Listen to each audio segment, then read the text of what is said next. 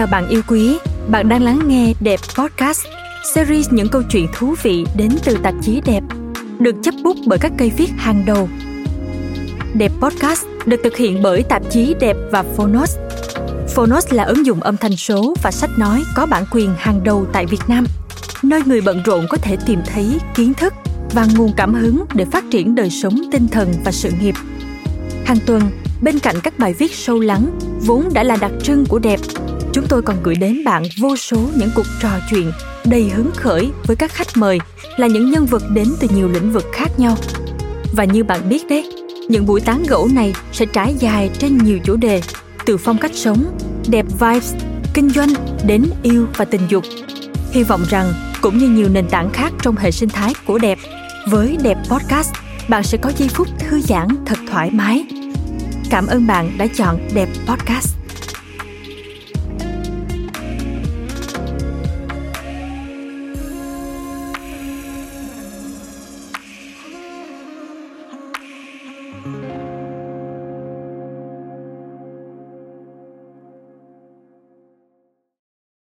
Bạo lực gia đình luôn là vấn đề nhức nhối của xã hội.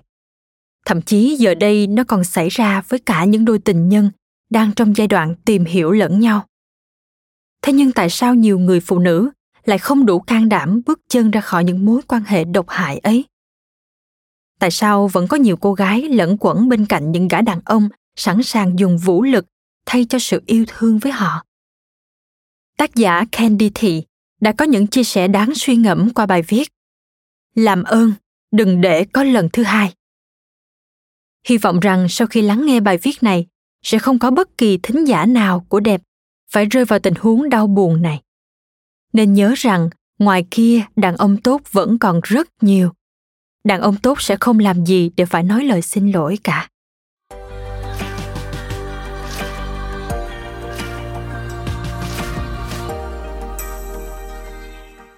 Làm ơn đừng để có lần thứ hai.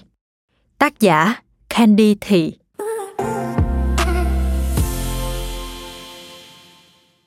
Xin nói ngay, ý tôi là, phụ nữ ơi, làm ơn đừng bao giờ để mình bị hành hung bởi chính người đàn ông của mình. Hoặc nếu điều đó đã xảy ra một lần, thì hãy kiên quyết và dũng cảm để đừng có lần thứ hai.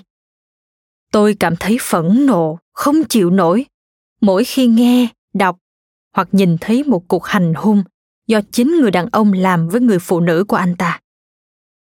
Gần đây những sự vụ như thế được khui ra ngày càng nhiều, với đầy đủ những bằng chứng hình ảnh rõ nét đến đau lòng.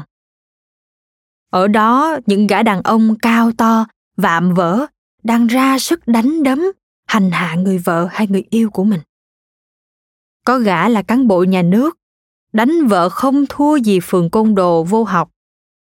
Có gã là võ sư, sẵn sàng trút đòn thù lên thân thể người vợ yếu đuối vừa sinh con nhỏ. Có gã vì ghen tuông vô cớ mà trấn nước vợ như muốn lấy mạng. Có gã liên tục tung những cú đá trời giáng vào người tình, ngay trước mặt đứa con nhỏ đang gào khóc. Chưa bao giờ tôi thấy hình ảnh đàn ông lại xấu xí, hèn hạ và tàn nhẫn đến thế trên đời này, chỉ có những kẻ bất lực và độc ác mới dùng bạo lực để giải quyết mâu thuẫn. Mà thật ra, bạo lực sẽ chẳng bao giờ giải quyết được bất cứ mâu thuẫn nào. Gã có thể xả được cơn giận đấy, chứng tỏ sức mạnh đấy, khoe được chiến tích với lũ bạn trên bàn nhậu của gã đấy. Nhưng liệu gã có nhận ra chính tay gã đã hủy hoại một gia đình, một mối quan hệ, một thân thể? Một tâm hồn, và có khi là cả ký ức tuổi thơ của những đứa trẻ. Những tài sản quý giá không phải của ai khác, mà là của chính gã. Tôi đồ rằng những gã ấy chẳng thông minh được đến thế đâu. Vì nếu có một ít trí khôn đủ dùng, ngay từ đầu họ đã không làm vậy. Nhưng mà còn phụ nữ thì sao? Phụ nữ đã làm gì? Để bị đối xử như vậy? Và phụ nữ đã làm gì để cứ bị đối xử như vậy? Hết lần này đến lần khác. Khi nghĩ về câu trả lời cho những câu hỏi đó, tôi vừa giận, vừa thương, vừa buồn.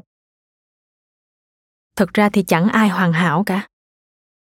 Đàn ông và phụ nữ mãi là hai giống loài đến từ hai hành tinh khác nhau.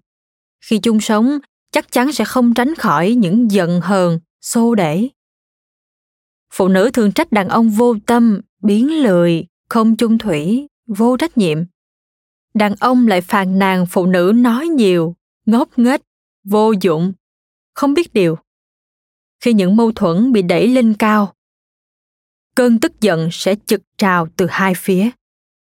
Phụ nữ thường chọn cách khóc lóc, càm ràm, trách móc và chửi bới.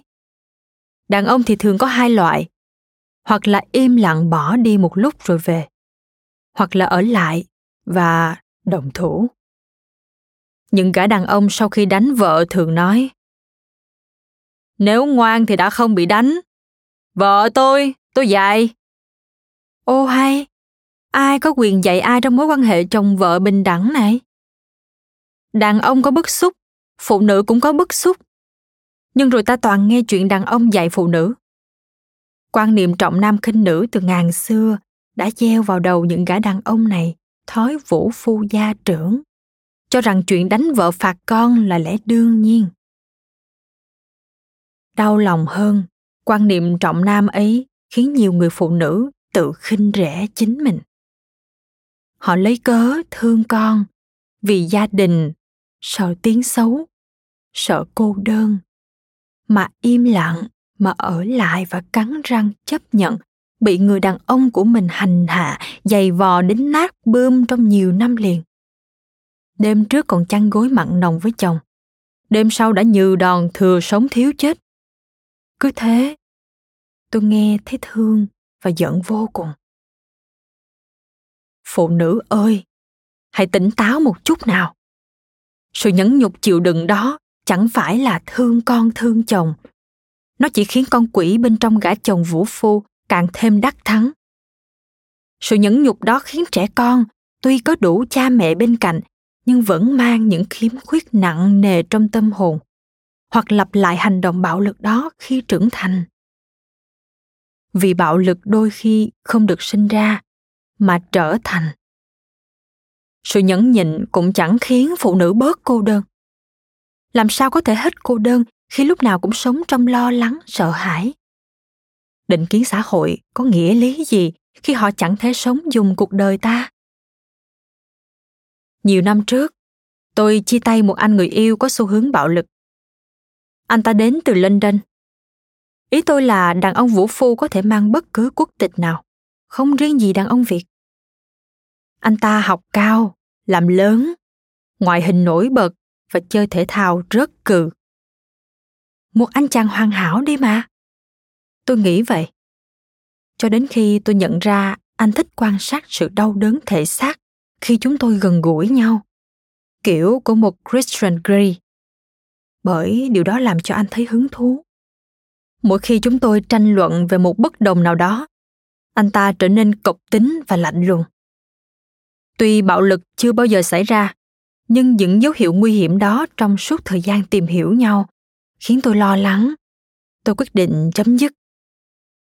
Đến giờ tôi vẫn luôn thầm cảm ơn quyết định đó.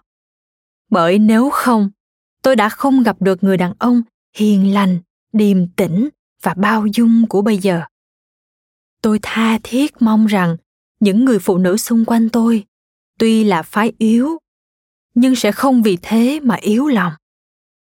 Đừng bao giờ để bạo lực xảy ra với mình hoặc đừng để có lần thứ hai, và cũng đừng tiếc nuối. Một khi đã không còn cảm thấy an toàn trong một mối quan hệ, phụ nữ nên sáng suốt, can đảm và kiên quyết dừng lại, hoặc kêu gọi sự giúp đỡ, hoặc trình báo pháp luật để tìm lại sự công bằng. Nên nhớ, lời xin lỗi không thể khiến nỗi đau biến mất.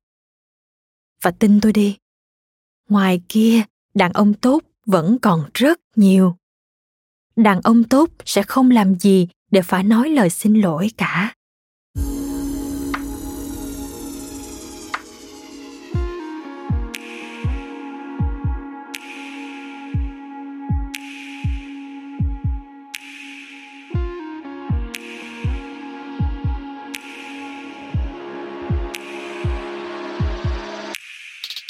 Cảm ơn bạn đã lắng nghe đẹp podcast.